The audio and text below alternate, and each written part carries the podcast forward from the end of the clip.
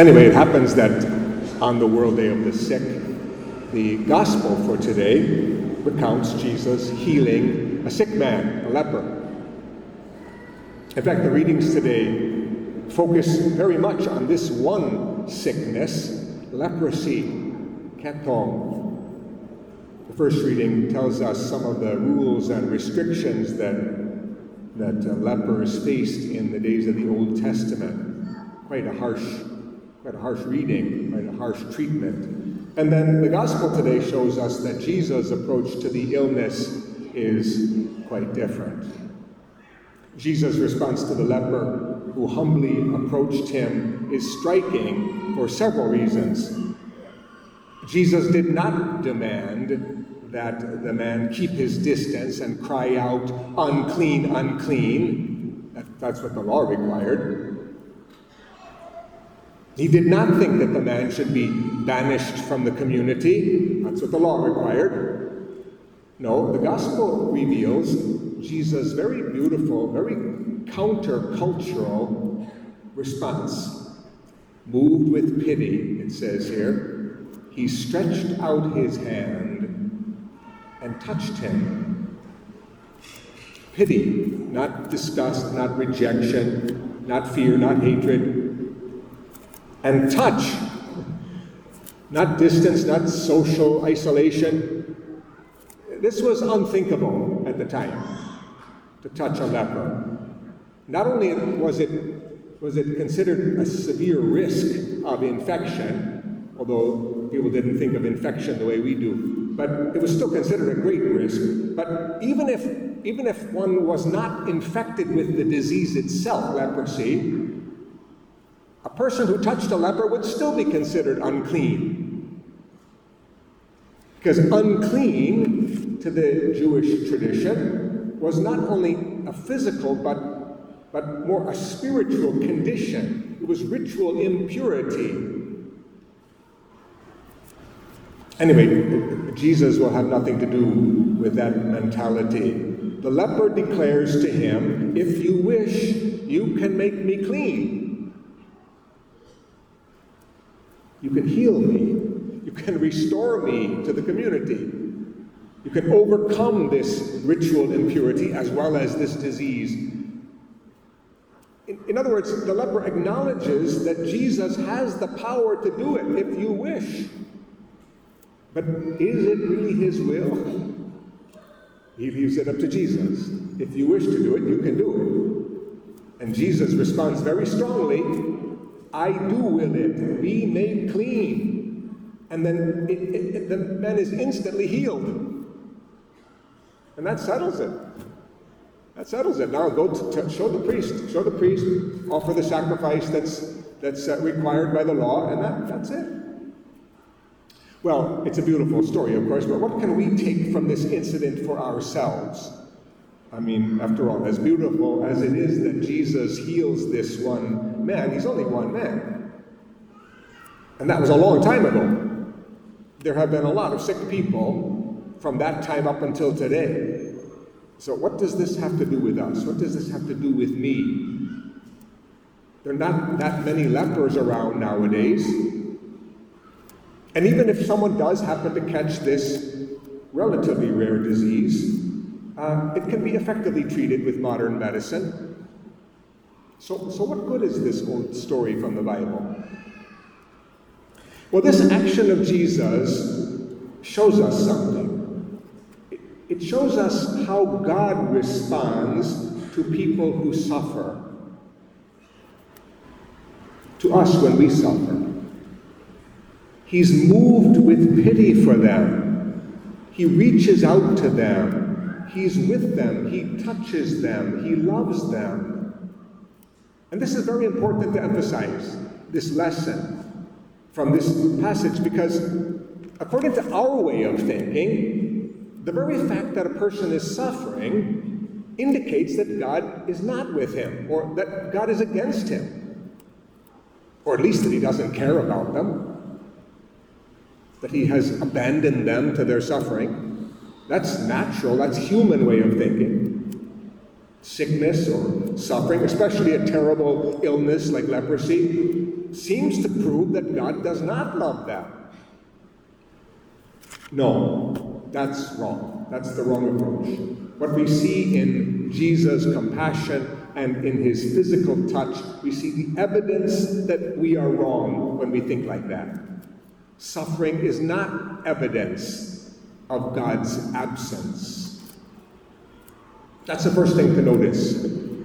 God's compassion is being moved with pity for the suffering. Now, this takes us to a second thought, and it's related to this day, the World Day of the Sick.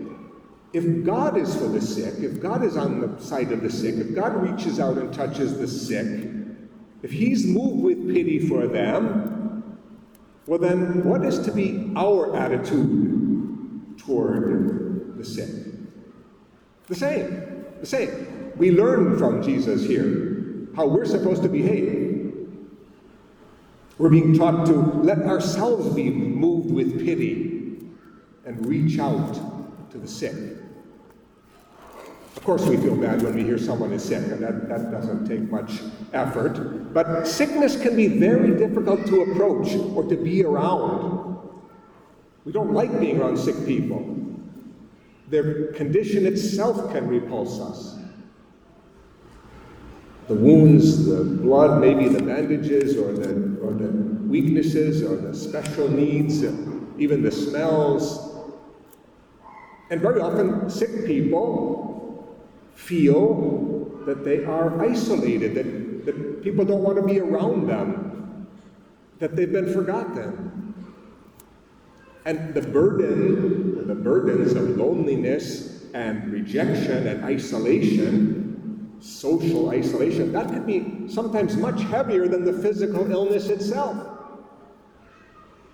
So on this World Day of the Sick, we reverse that natural tendency by, by faith and by love. We, instead of avoiding the sick, we reach out to the sick, we greet them, we visit them, we pray with them. If you have any sick people in your life, in your family, in your home, in your neighborhood, take a little extra time and reach out to them. Today, World Day of the Sick. The sick are a precious part of the body of Christ. And this day reminds us that in the suffering of others, we see the suffering of Christ Himself. And whatever we do for them, we do for Him. Okay.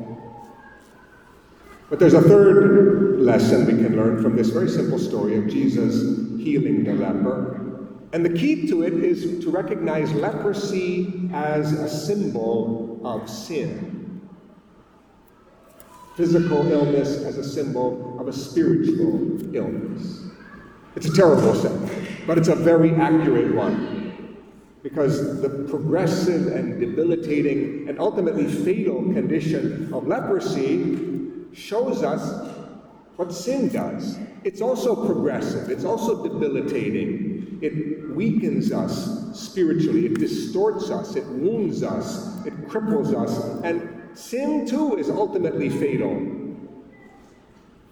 Sin leads to spiritual death. And the fact is, we are all sinners. We are all sinners. We may not be, we might, might not all be sick physically, although most people have some illness or another, but spiritually we are all lepers. But we don't like to look at leprosy. We don't like to look at sin. It's ugly, it stinks, it's embarrassing, it's shameful. And so we tend to try to hide it or deny it. We pretend it's not there. We hide it from ourselves. We even try to hide it from God. We think that if God looks too closely at us, if He looks too directly at our sin, He's going to hate us. He's going to be angry at us. He's going to cast us out. Well, we're all spiritual members. Does that mean we're all supposed to be isolated? Are we supposed to cry out, unclean, unclean, and expect no pity? That's not what God has in mind for us. That's what we learned from this reading. No, that's not what God has in mind for us. He wants us to do what this leper did in today's gospel. to approach Him with a humble request for mercy. And, what the, and when we do that, what does He say to us? I do will it, be made clean. Jesus does not want us to be unhappy. He does not want us to be unclean. He does not want us to be cut off from God or from one another. He's the ultimate healer, reconciler, restorer, savior. So don't be afraid to approach God. Don't let shame hold you back from God. This, this happens very often. In fact, too often. People won't go to confession, not because they, they don't think they have sins, not because they think they're perfect, but because they're afraid. They're too afraid, or they're too embarrassed, or they're too ashamed.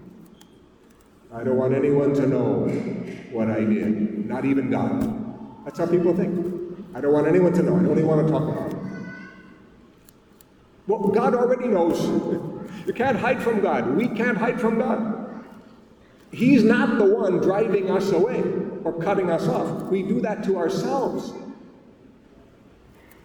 So, just as we learn from this story to have compassion on the sick among us, we also learn to have compassion on ourselves and to be confident in presenting ourselves before the mercy of God. So, this little story of, of Jesus healing a leper it tells us so much. It reveals the compassion of God. It teaches us to have compassion for the sick. And it also encourages us to bring our own spiritual sickness, our own leprosy, to the one who has come to heal us. That is, Jesus Christ our Lord. This week we're going to begin the great season of Lent. You know, Ash Wednesday is this Wednesday. This is a wonderful time to get over our fear or over our shame and come back to God. A wonderful time. No matter what our condition may be, no matter what we may have done, God's will for us is very clear be made clean.